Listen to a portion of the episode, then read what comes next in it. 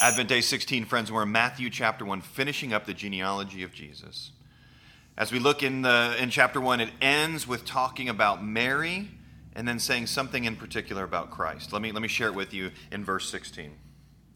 And Jacob, the father of Joseph, the husband of Mary, of whom Jesus was born, who is called Christ. Mary's the fourth woman mentioned in this genealogy, and she would have been a young, early teens uh, Jewish girl who's now pregnant, and she's a virgin. This is a miracle.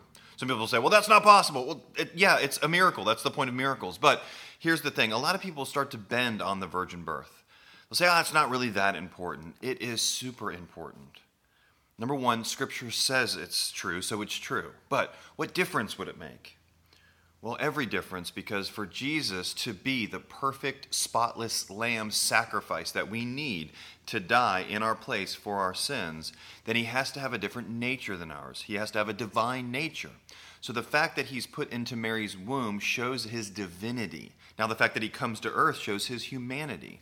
But if he comes from Adam the same way the rest of us do, then he's going to have the sinful nature and be uh, have blemish and spot, and so thus he couldn't be a perfect sacrifice.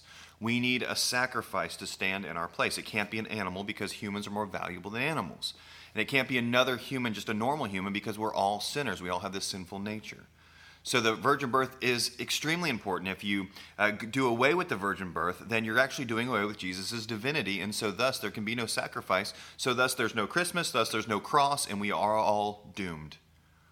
But because of the virgin birth, we know that Jesus is, as it ends there, he's the Christ, which means the Messiah, the promised one, all the way down through that genealogy and many other things that we didn't talk about, and he's the one to save us. Have a good day.